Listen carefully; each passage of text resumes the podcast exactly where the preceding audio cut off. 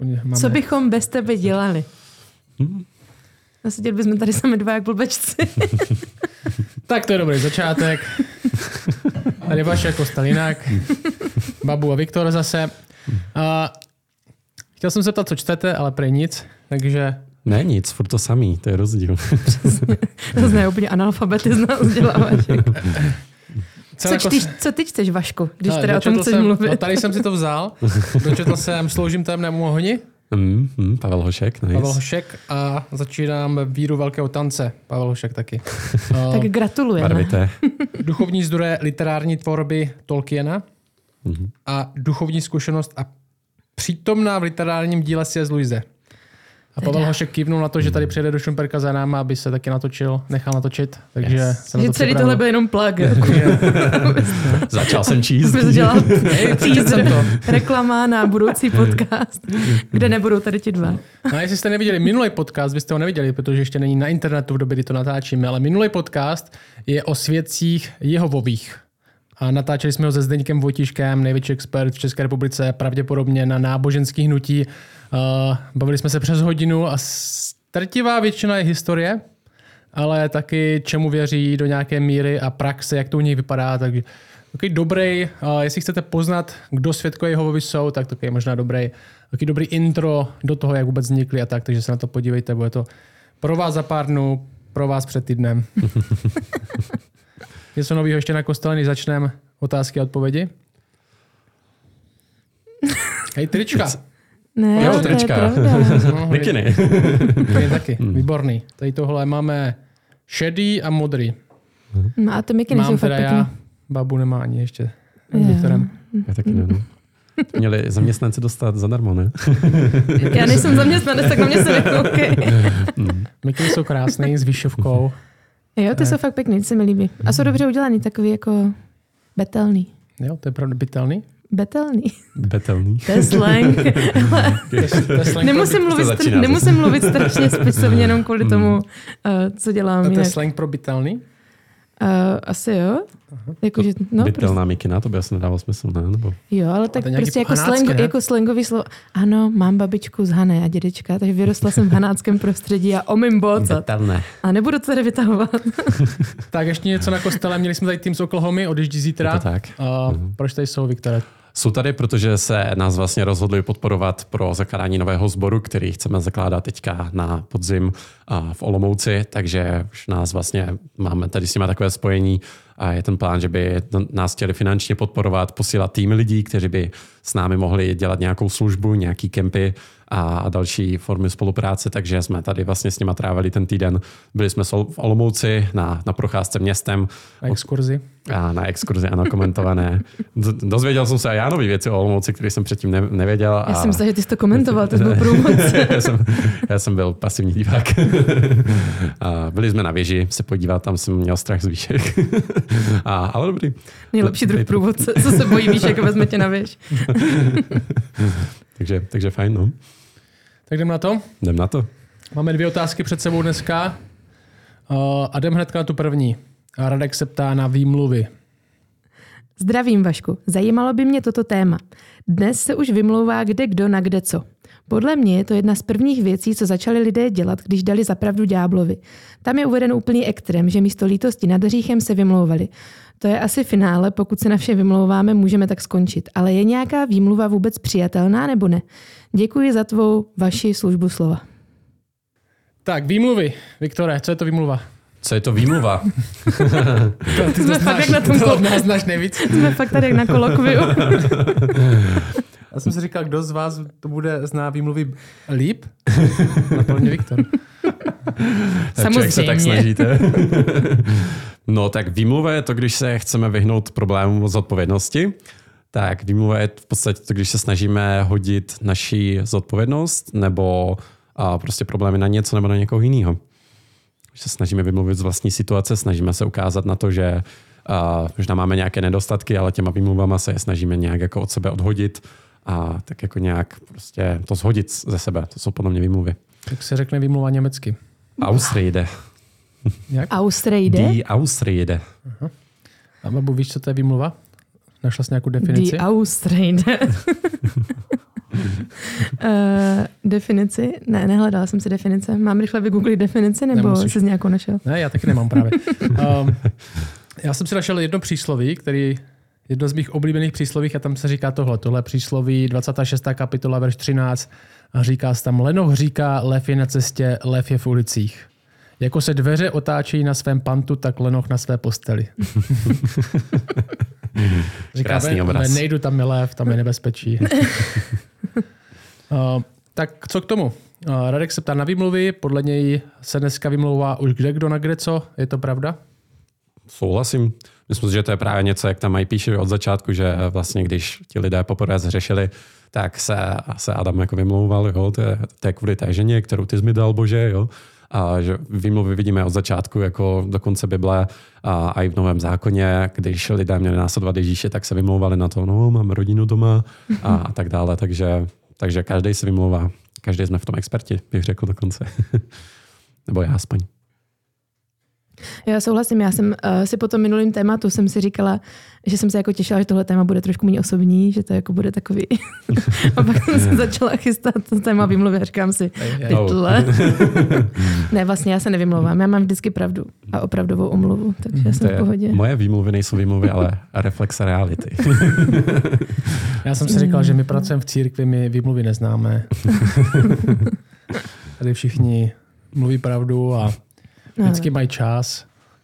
A vždycky ochotně se vším Vždycky pomohou, udělají všechno, ano. A možná je dobrý říct na začátek, než se dostaneme k tomu, proč jsou ty výmluvy špatný, nebo co znamenají, je taky, že je dobrý říct, a jen proto, že někdo nechce něco dělat, nebo možná to ty považuješ za důležitý a někdo ti řekne, že nemůže, nebo to nechce dělat, tak to neznamená, že se vymlouvá. Možná to, co chceš dělat, není uh, důležitý. Ne všichni, kdo nechcou ti pomoct, nebo nechcou s tebou jít ven, nebo zrovna nemají čas s tebou, tak možná opravdu nemají čas, jenom proto, že to zrovna nechci dělat s tebou, neznamená, že to je výmluva. Uh, možná si je dostatečně nemotivoval, možná bys jim měl zaplatit. Uh, no. Ne všechny, jenom protože s tebou lidi nesouhlasí nebo nechcou dělat věci podle tebe, neznamená ještě, že se všichni vymlouvají. Ne? Tak to myslím, že ještě než se dostaneme k tomu, že když budeme všech, všichni, když nechcou dělat všechno podle mě, tak jsou jenom výmluvy a prostě nechce s jim pracovat. Ne, možná to, co ty děláš, nestojí za to to dělat. V skutku. A nevím, jestli to pak jsou jako výmluvy pořád. Nebo jako ten člověk, co si to myslí, by to asi nazvala výmluvama. Právě, že nejsou to výmluvy. Jo, ale no, právě, že jsem si myslím, myslel. že, jako no, Mm, že mm. pro mě má výmluva jako vždycky negativní konotaci. Vždycky to je jako v negativním kontextu, Jo, výmluva je... Ne... že tak, potom už to není výmluva, ale jako regulární omluva ano, něčeho. ano, tak jdeme na to. Výmluvy, proč jsou špatný? No, řekl bych, že jsou špatný, protože člověk nebere zodpovědnost na sebe, kterou by měl vzít a nečelí problémům, kterým by měl čelit. Výmluva je vlastně lež, ne? Hm? No tak jako no to nemusí být lež, ale je to takový jako, uh, že tím jako třeba zjemňuješ pravdu. Si myslím, to jsem, je není to úplně z mojí hlavy, jo? Není to, není to úplně, právě, ale tak jako, Alternativní realita. Aha. Není to úplně z mojí hlavy, ale našla jsem rozdělení výmluv na takové jako dvě kategorie a podle mě to je hodně trefný, že první jsou jako, že Uh, že pořád řešíme jako polehčující okolnosti a druhá jsou eufemizmy, že jako zjemňujeme slovně tu realitu a že to je vlastně taky výmluva. Uh, což třeba ty polehčující okolnosti jako ve smyslu um, No, uh, mohla jsem jako, já vím, že jsem byla naštvaná, křičela jsem, ale prostě jsem měla hrozně těžký den s dětma a fakt to bylo těžký. A je to pravda třeba, může to být pravda, že jsem měla těžký den s dětma a stejně to je výmluva. Protože nechci jít k tomu jako úplně jádru, ale může být pravda to, že kvůli tomu, že byl těžký den, jsem byla naštvaná, ale zároveň to, že jsem naštvaná a chovám se kvůli tomu nějak pořád jako není, že to není omluv, omluvený tímhle. A ty eufemizmy, to zjemňování, že třeba zase znova, kdyby říkala tenhle příklad, tak uh, bych řekla, mohla jsem se chovat vlídněji. Místo toho prostě chovala jsem se jak mrcha. Byla jsem zlá. A jaký by měl být náš přístup jako křesťanů, když k nám někdo přijde a řekne, víš, dneska jsem nemohl na mládež, protože jsem byl unavený, nebo neměl jsem čas, dneska jsem nemohl do kostela, protože jsem neměl čas, neudělal jsem tohle, byl jsem, neměl jsem čas, i na mě ne. To je moje výmluva asi, i na mě nenapadá teďka. Ale, ale když víme, že jde o výmluvu, tak máme nějakou zodpovědnost mu říct, nekecej, já vím, co jsi dělal, nebo ho nějak konfrontovat, nebo Já nevím, já vždycky lidem eh, říkám rovnou, jako můžeš říct, že se ti nechce, jo, jak my ti tady za to hlavu neutrhneme. Jo. A, nebo já nevím, mně to přijde takový, že lidi jako se bojí nám to jako častokrát říct jako napřímo, jo, že jim to třeba přijde divný nebo tak, a tak to jako zahlejou do různých výmluv. A nevím, jo, promiň, že jsem dneska nepřišel, jako... ale nezáleží mi na tobě. se třeba jenom někdy nechcou být lidi krutý.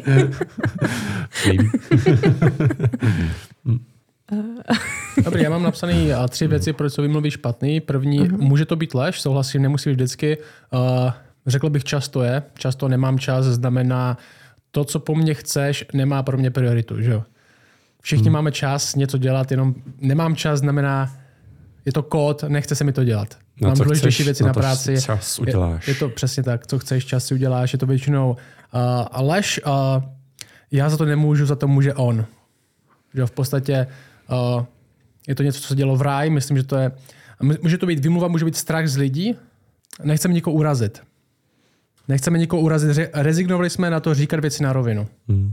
Bojíme se, že to někoho urazí, asi jako nemyslím úplně, uh, nepřišel jsem, protože mi na tobě nezáleží, ale uh, uh, my jsme do nějaké míry, a možná uh, zvažte sami do jaké míry, vy jste otroky toho, co si lidi o vás myslí a používáme různé výmluvy na to, aby možná si nemysleli o nás něco špatného, tak jim řekneme, že já jsem celý den pracoval, když to není pravda, nebo já jsem tohle musel dělat, nebo další takovéhle věci. Ale je to strach z lidí, nechceme, aby si nás někdo myslel něco špatného, nechceme, a já tam nejdu, protože mě to fakt nezajímá. Ne, já tam nejdu, abych tam fakt strašně rád přišel, ale teďka nemůžu tenhle den. Chceme, aby jsme nespadli možná v očích nějakého dalšího člověka.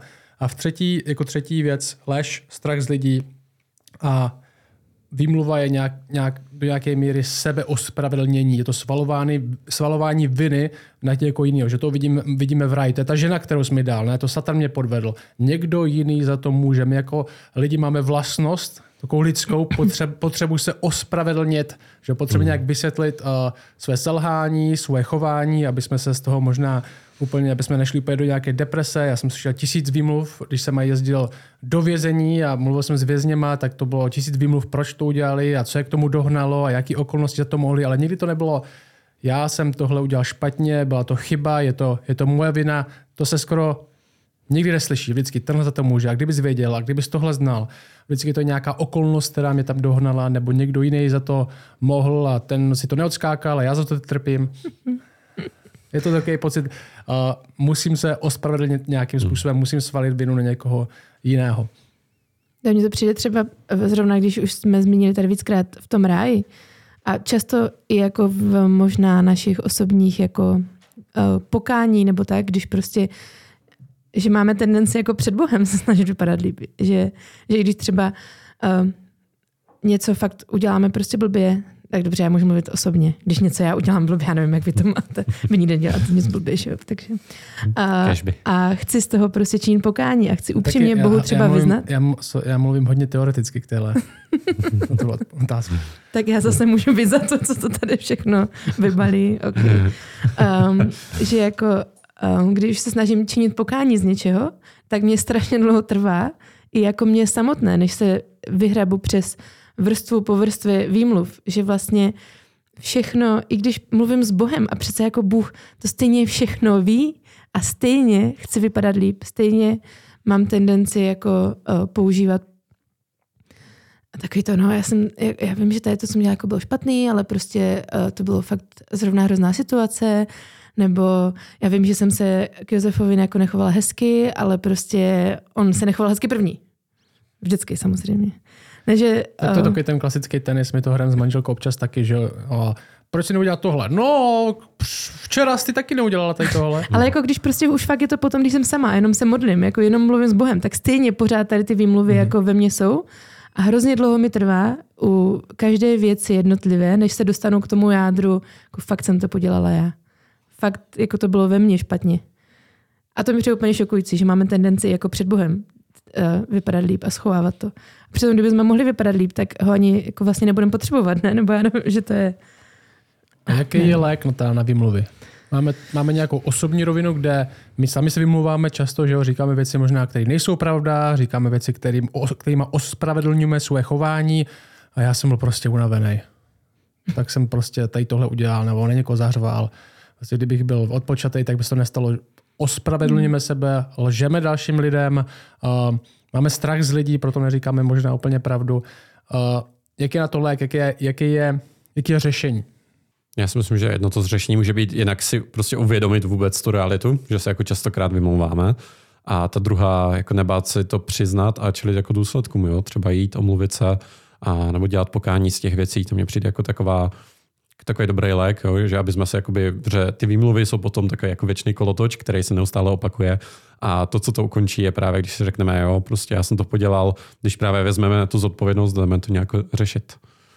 Lék na výmluvě pokání. Pokání no. z hříchu. Tohle je hřích, tohle není jenom já se vymluvám, protože musím. Tohle hmm. já se vymluvám, protože mám strach z lidí, protože lžu, hmm. protože chci se nějakým způsobem ospravedlnit. Takže jo, možná jsou další tyhle tři mě napadly. A pokání. Ale co u dalších lidí? Když třeba vidím někoho, prvně ta odpovědnost sám za sebe, že jo, nejdřív vyndáme hmm. třísku ze svého oka, než budeme vyndat trám, Naopak. Vašek to má takhle, my, Já to my všichni ostatní Nejdřív dáme trám ze svého oka, a, než půjdeme na třísku a, z oka dalšího. A, takže odpovědnost je první u nás, nejsme pokryci. Jdeme, řekněme, že teda budeme činit pokání a zároveň vidíme u dalších lidí výmluvy, hodně výmluv. Dá se s tím něco dělat nebo prostě s tím se nedá nic dělat. Prostě se vymlouvají, zkusím nějakým způsobem motivovat, ale to je tak všechno, co můžu udělat. Pustíme jim nějaký Vaškovo kázání. tak já nevím, stejně jako s jakýmkoliv jiným hříchem můžu někoho konfrontovat, ne? Že za ním můžu přijít a uh, prostě v nějaké lásce se s ním o tom promluvit. Ne? Nemůžu? Můžu. Já myslím, že můžeš, uh, A myslím si, že to je jako to do nějaké míry naše povinnost, jako někomu říct. Uh, měli, jste, měli jste nějakou interakci s lidmi, kteří se vymlouvají? Třeba přímo tady tenhle hřích? Kromě mojí tříleté dcery. Já jsem asi měl, a tam je to zase nebezpečí, že uh, třeba co se týče církve, že jo, máme hodně lidí a, a máme hodně práce. Teďka klasika v církvi je, že uh, 10% lidí dělá 90% práce. To je normální, je hodně dobrovolníků a církev do nějaké míry existuje díky dobrovolníkům. A, a někdy je těžké donutit lidi dělat, zvlášť protože se nutí nebo motivují dobrovolníci. že nejsou to lidi, co jsou za to placení, nejsou to lidi, uh, co by dostávali nějakou formu jiné odměny, než to pán Bůh ti to zaplať. Uh, a někdy je dost problém s motivací. Já, a lidi, co dělají v církvi nějakou dobu, tak slyšeli tisíc výmluv, proč něco nejde, nebo proč někdo nemá čas, nebo tady tyhle věci. A, a to, to riziko je, že když za někým přijdu a vím třeba, že to jsou výmluvy nebo lži a že mu řeknou tohle výmluva, tohle lež, tak to, to riziko je, že můžu někoho jenom natlačit, aby něco dělal. Hmm. Prostě abych už za ním nepřišel, nebo abych, abych se na ně nestěžoval, ale že, ten, že tam je ten druhý extrém, že se teda možná nezačnou vymlouvat, ale začnou dělat věci jenom proto, že někdo do toho nutí a počas se to dost otráví. Můžeme s tím něco dělat, tady s tím. Můžem, jaká je, jaká je, kde je balans ve zdravé motivaci, kde pojďme to dělat, pojďme to, jo, všichni jsme nadšení a kde do nějaké, do nějaké míry čas říct, tohle musíme dělat. Musíme se přestat vymlouvat, začít spolupracovat. Hmm. Kde to je? A já bych to rád věděl toho. Připa, hmm. Přikladám se Gradkovi. Asi tak nápodobně. To je takový jako ten věčný boj křesťanského života najít ten správný balans.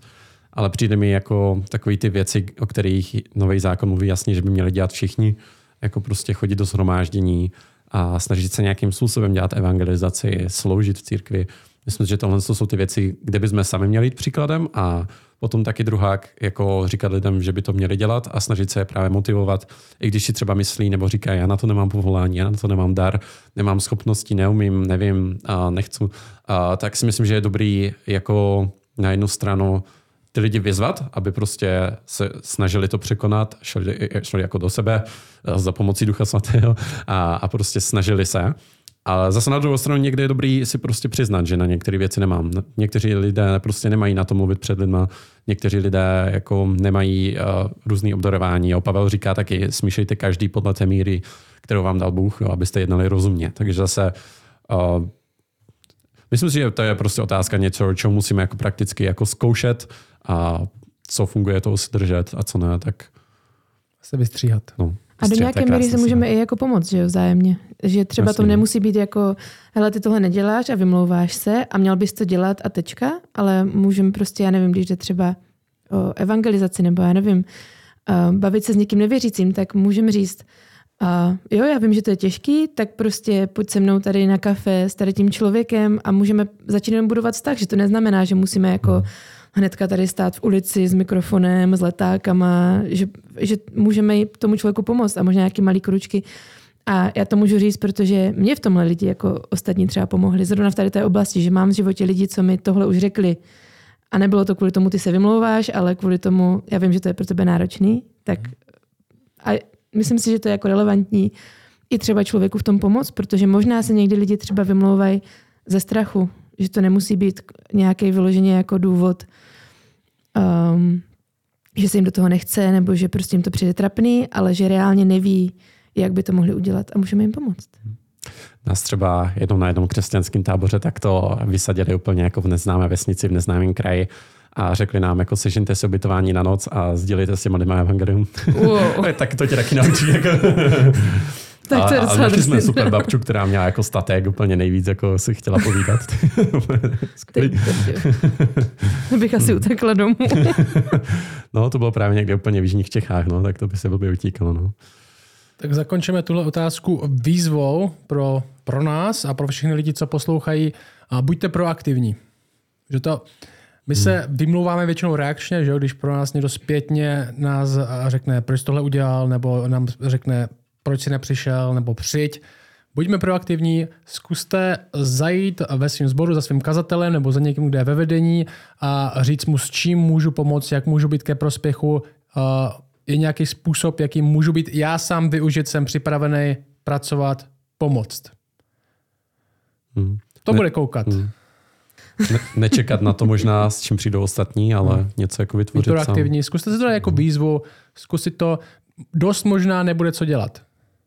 Ale buďte to, buďme, di, pojďme uh, proti té kultuře výmluv a to, že nemáme čas a nemáme energii. Uh, dejme si prioritu rodina, jak jsme říkali minule, že jo, prvně já mám za sebe odpovědnost, pak za svou rodinu, pak za církev a pak za svět okolo. Co děláš tady, co děláš tady, co děláš tady a co děláš tady.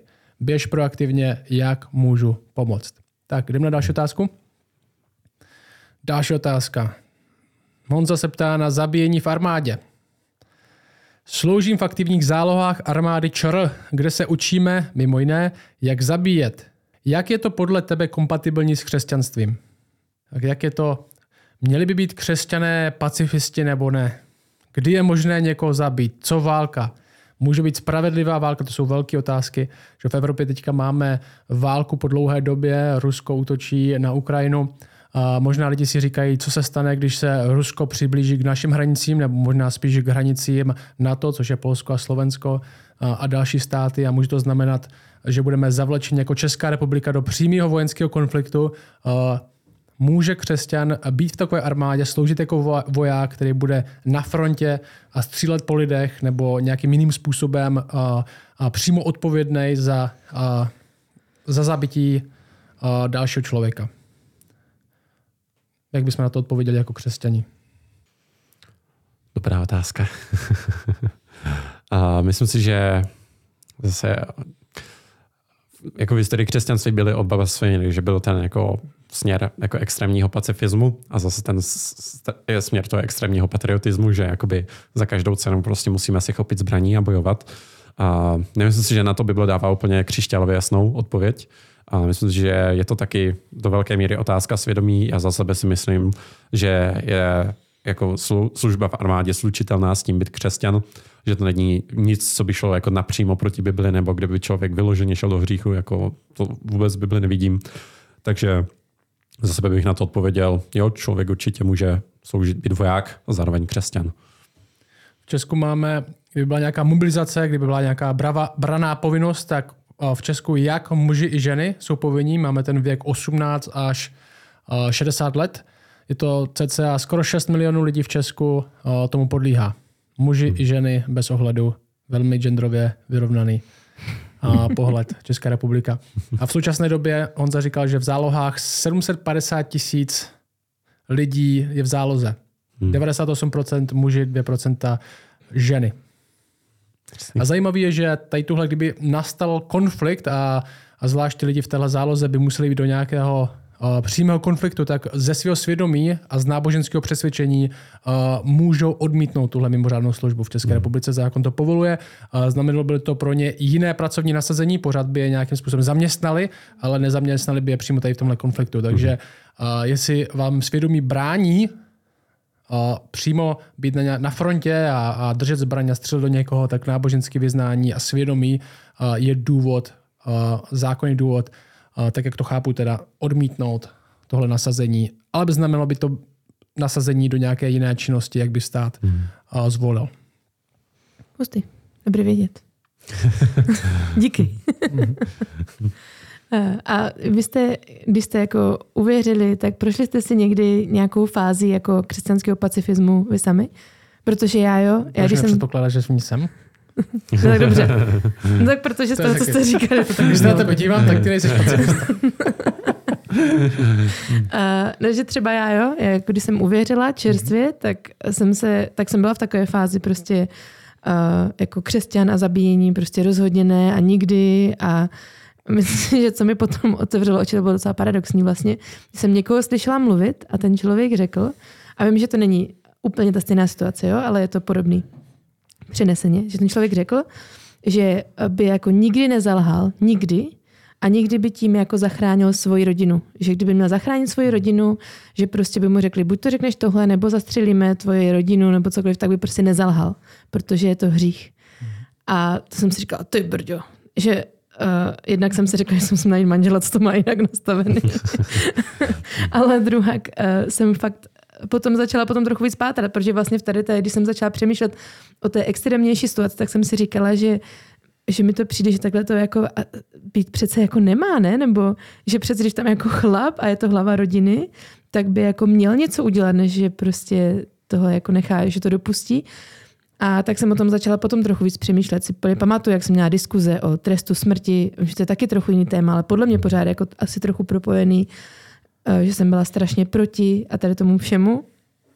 A uh, myslím si, že jsem to hodně jako bylo pár pasáží z Bible, co vlastně by mi to jako obhájili, že tenhle pohled. Uh, že jsem hodně jsem v tu dobu si citovala, nebo jsem měla ten pohled jako podle, že nemáme oplácet zlo zlém, a nebo když Ježíš říkal Petrovi vlastně, když ho zatýkali a on se pokusil zabít toho vojáka, nebo usekl mu ucho nakonec, ale pravděpodobně se jenom netrefil, nebo já nevím. Ale řekl mu jako, že prostě každý, kdo sahá po meči, mečem zahyne. Máme milovat svoje nepřátele, máme nastavit druhou tvář. Že je spousta veršů, co můžou působit hodně jako pacifisticky, nebo mm-hmm. fakt. A asi to na mě mělo jako velký vliv. Když jsem začala víc studovat, tak jsem se dostala zase tomu druhému extrému, ne jako vnitřně nastavením, ale slyšela jsem zase hodně ně. těch protiargumentů a říkala jsem si, aha, dobře. A, a já úplně jako nejsem si stoprocentně jistá, kde stojím teď v obecní všech jako věcech, sebeobrany a takových. Ale myslím si, že už nejsem zastánce pacifismu křesťanského. A protože jsem se dostala pak zase k dalším uh, pasážím z Bible, kde vlastně už jenom třeba ve starém zákoně, kdy přímo Bůh říká třeba lidem, že mají jako jít a někoho zabít, jako do nějaké války. Mm-hmm. Že to, to, se taky jako děje v Bibli, že jo? Mm. Tak to je možná, uh, to je možná ta otázka, že jo, je uh, v Bibli to přikázání, který říkáš nezabiješ, uh, lepší překlad by byl nezavraždíš, hmm. uh, jako, uh, nevzít, to slovo spíš znamená nevzít život ze špatných důvodů, je podle mě rozdíl mezi zabitím a vraždou. Hmm. Možná ta otázka je, jestli může být někdy správný důvod, proč život vzít. Jestli je vražda zabití ze špatných důvodů, můžeme vzít někdy život z dobrých důvodů. A to si myslím, že to je právě třeba ta Augustinova teorie jako spravedlivé války, že když se jedná třeba o obranou válku, když to není jako vyloženě třeba nějaká agrese jako ze sobeckých motivů, tak si myslím, že v ten moment jako právě je ospravedlitelné, že můžeš jako zabít druhého člověka třeba v rámci sebeobrany. A třeba jak Babu nakousla jako ty texty, které mluví o tom, že jako máš milovat své nepřátelé, máš nastavovat tu druhou tvář, tak mně vždycky přišlo, že to jako křesťani špatně aplikovali tady ty texty. Mm. Že to jsou texty, které prostě mluví o nějaké osobní mstě, o jakoby ztrátě nějaké jakoby osobní pověsti nebo jako cti a, a že tohle je něco, co nemáme mstít. A, ale neznamená to, že když prostě přijde terorista do našeho domu a chce nám vyvraždit rodinu, že se máme nechat, jako bezdůvodně. Dietrich Bonhoeffer, který byl, pracoval v odboji v druhé světové válce proti nacismu, zajímavě říkal, že v nějakém momentu, jestli máš moc zastavit nepřítele, jestli máš moc zastavit agresora, řekněme, že máme kostel, přijde tam někdo s kulometem nebo, nebo s bouchačkou, že ho začne střílet do lidí a ty tam sedíš a máš třeba zbraň v ruce mm-hmm.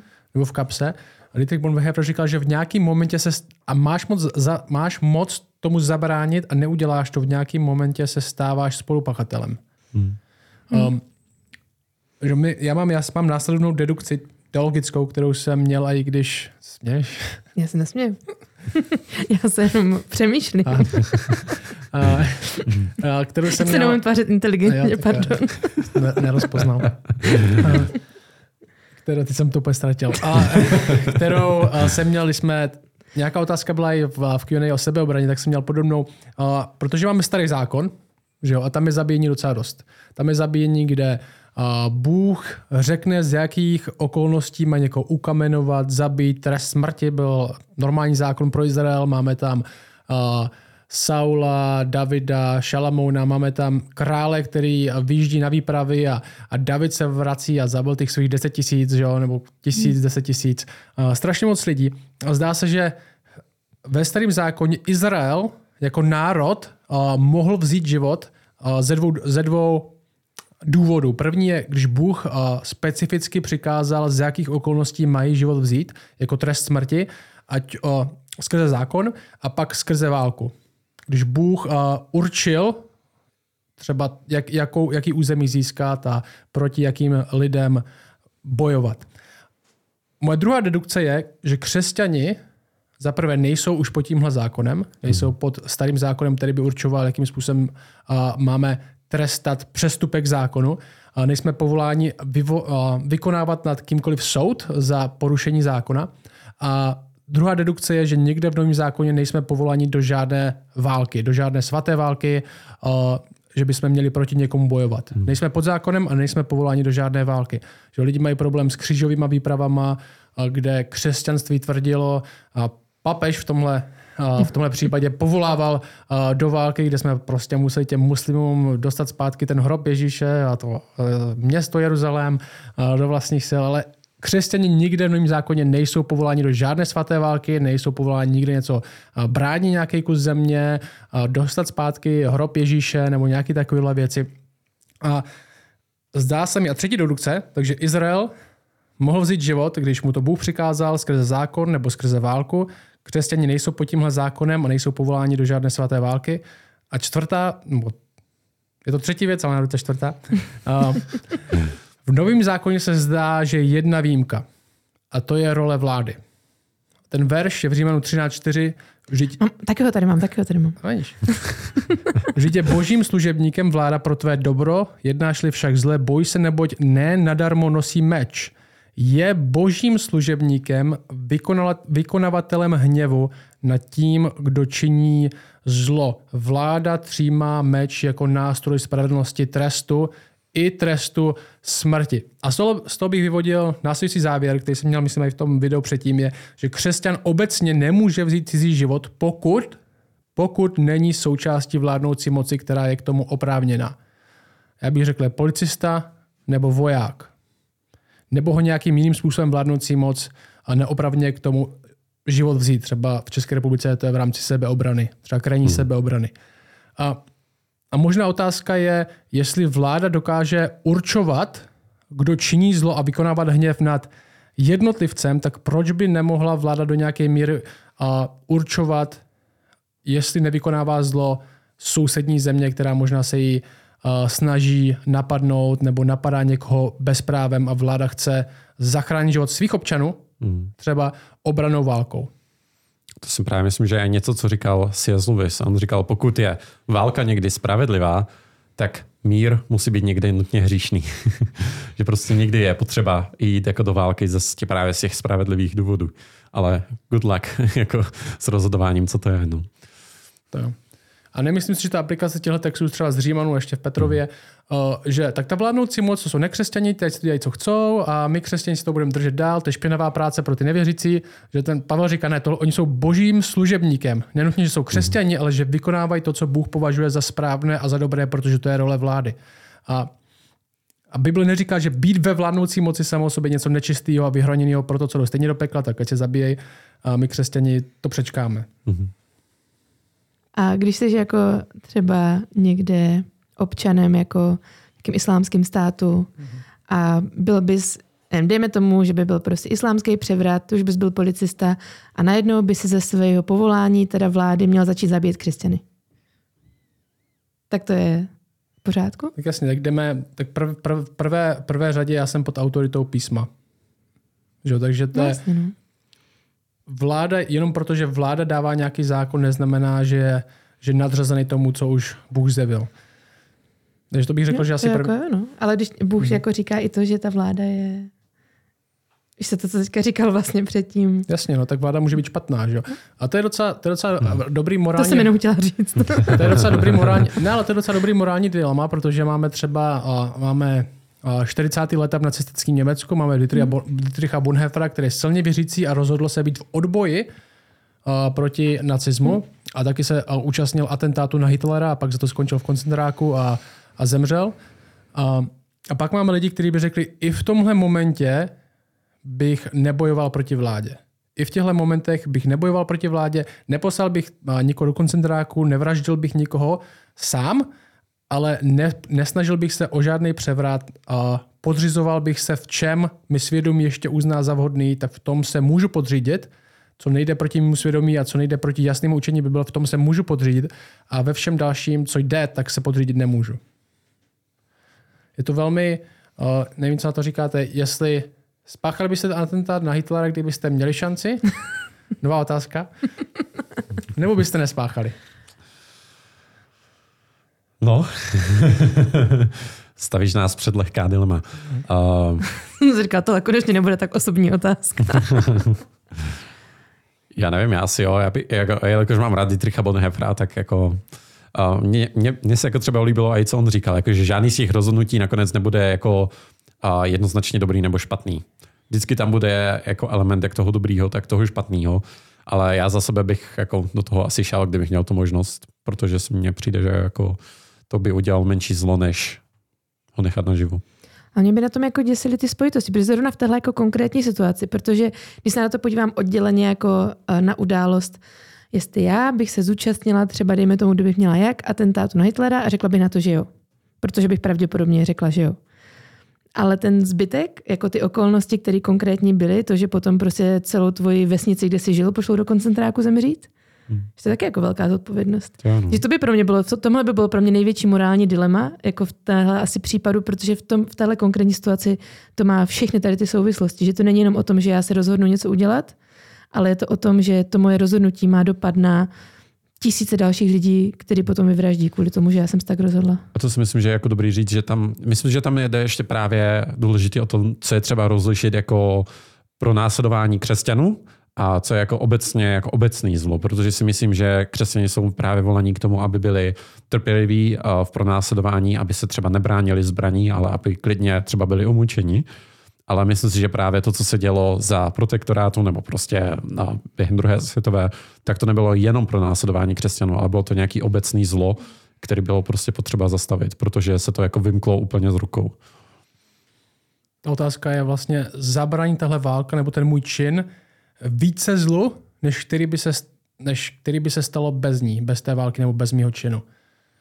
To je, to je vlastně to morální rozhodnutí. Jsem do, ně, do nějaké míry to musíme udělat rozhodnutí, nebudeme všech, vědět všechny. A nebudeme znát právě ty okolnosti prostě, všechny že, dopředu. Atentát na hmm. Heidricha se stál, byly potom velký důsledky, pomsta hmm. že jo, na lidech, uh, zemřelo hodně lidí. Uh, otázka, byl to dobrý čin? Ne. To je otázka, ale vždycky hmm. si zabraní můj čin, který sám o sobě nemusí být zlej, může být spravedlivý, dobrý, zabrání víc zlu, než co by se stalo, kdybych to neudělal. Mm-hmm. Uh, dobrá otázka. Můžu nechat, znova ten Dietrich, že můžu nechat někoho zabíjet, když je v mojí moci ho zastavit. Já bych mm-hmm. řekl, můžu jako křesťani říct, že něco je zabití a ne vražda, je, když za prvé Bůh to přímo přikazuje, že máme někoho zabít, ale tohle přikázání už nemáme, že to padá, jako křesťani. Pokud jde o svatou válku, což je přímo válka nařízená Bohem, jako křesťani do žádné svaté války povolání nejsme. Pokud vládnoucí moc spravedlivě trestá zlo, je ta novozákonní výjimka, a řekl bych, s tím souvisí, pokud je to obrana před agresorem k záchraně života a není jiná možnost, než jak ho zastavit. To bych třeba řekl, že napadení hmm. nebo obraná válka bych já osobně považoval uh, za správný. Takže si, já si myslím, že si osobně, Honzo, můžeš být součástí vojska, které brání dalším lidem, nebo který brání další lidi před agresorem a napadení a v krajním případě můžeš i zabít, ale tohle rozhodně je otázka svědomí jednotlivých hmm. věřících. Hmm.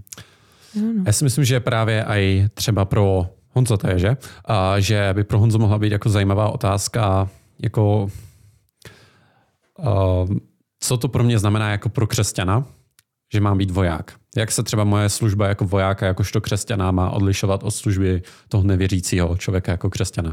To si myslím, že je taky třeba zajímavá otázka. A jak to třeba se ptali vojáci na křtitele, jako co mají dělat oni, jo, když se porovnávali jako s druhýma. To tady taky mám napsaný. se dneska cítím tady mezi váma dobře, že to mám stejný verš, tady v poznámkách. Tak Jan Křtitel jim vlastně říkal, nikoho neolupujte, ani nevidírejte, buďte spokojení se svým žoldem. Myslím si, že to je jakoby víc zajímavá otázka, jako jak to teda můžu aplikovat na svůj život, když jsem si, že, jako oni, že i voják může žít mm-hmm. dobrý život nebo mhm. správně, mm-hmm. že jo? spravedlivě do nějaké mm-hmm. míry, mm-hmm. když, uh, jak tam bylo, neolupujte, nevidíte, nevidí, mm-hmm. nevidírejte a buďte spokojení se svým žoldem. On jim neříká, skončete v armádě. Mm-hmm. Co máme dělat? Položte meč a běžte se katrávu. Nechte si mačo, neběžte se katrávu. ale řekněme, zanechejte tyhle nespravedlivých praktik, ale zůstaňte v armádě, to je zajímavá věc. Mně přijde, že tam je jako velký uh, dilema pro křesťany, je vlastně ten rozkol mezi to jako radikální milostí a tou spravedlností třeba toho zabití někdy. Ale vlastně jako tenhle konkrétní příklad třeba vojáka v armádě není jako jediný, kdy jako křesťani vlastně nedáme tu radikální milost. Že je víc příkladů, i třeba když v Biblii je napsaný, kdo nepracuje, ať nejí. Že nemáš jako milost pro svého zaměstnance, pokud prostě nepracuje, tak nedostane zaplaceno. Že nebudeš mít jako tu radikální milost, že mu zaplatíš, i když ti řekne, že nechce chodit do práce. Nebo u dětí, u výchovy, že nedáváme, že dáme dětem pocit následky jejich chování, snažíme se je vychovat. Není to, že tak já ti budu vždycky dávat jenom tu radikální milost, to znamená, že nastavím druhou tvář, jako když mě moje dítě začne být, ale vždycky mu budu říkat, co je správný, že nebudeme dávat tu radikální milost vždycky. A pak v té rovině té vlády si myslím, že to je taky. Hmm. Takže že ten rozkol jako v nás nějak prostě žije, že to tam jako hmm. je v nás, že prostě někde je to, že jako individuální člověk dávám milost, dostávám milost a snažím se být milostivá. Zároveň jsou podmínky, kdy prostě máme v Bibli napsané, že vlastně máme se přiklonit spíš k té spravedlnosti, než k milosti. Mm. Jestli chápete, co tím chci říct. Asi. A ještě jsem chtěl k tomu říct, že ať už je křesťan pacifista nebo není pacifista, tak si myslím, že je důležitý říct, že bychom v tom měli mít ten postoj, že válka ani mír není to první, poslední, o co jde ale že ani válka, ani mír nevyřeší problém lidského srdce, to může jenom kázání evangelia. A myslím si, že tohle, aby se jako nestratilo z našeho pohledu. Že ať už to je třeba jako válka na Ukrajině, tak to není ten největší problém, který teďka máme na světě, ale ten největší je problém, že lidi prostě nevěří, že jsou na cestě do pekla a že potřebují poznat Krista. To si myslím, že i jako voják může zachovat tohle na prvním místě ve svém životě a prostě žít podle toho. A jinak mně přišlo třeba ještě velice zajímavé, aby jsme třeba jakoby úplně ne, ne, jenom nezhejtili tady tu jako pozici toho pacifismu. A tak si myslím, že je skvělý film na tohle téma. Pozici takový... 17 leté babu, jo? Nezhejtíme tady. A myslím, že skvělý film jakoby je na, na, na to téma pacifismu je Hacksaw Ridge, se to jmenuje, to je vlastně o adventistovi, který uh, odmítnul jako berát nebo chopit se zbraně, ale přesto se nějakým způsobem rozhodl jít jako do války jako zdravotník. A myslím, že to je jako skvělý film, který uh, jako vykresluje tu pozici pacifismu, že to může být jako velice zajímavý přístup křesťana v tom postoji. Takže jenom tak film do, doporučení na zhlédnutí. Mm-hmm. Bych ještě možná řekl k těm, to naše rozhodnutí zabít, té, v té válce, mně to, mně to připadá, když je někdo agresor, ať už se mi vloupe do bytu, vloupe do bytu, nebo ohrožuje moji rodinu, nebo ohrožuje uh, národ nebo lidi uh, v zemi, ve které bydlím, tak je, je, to už je jeho, není to moje rozhodnutí až tak ho zabít, ale to je jeho rozhodnutí riskovat život.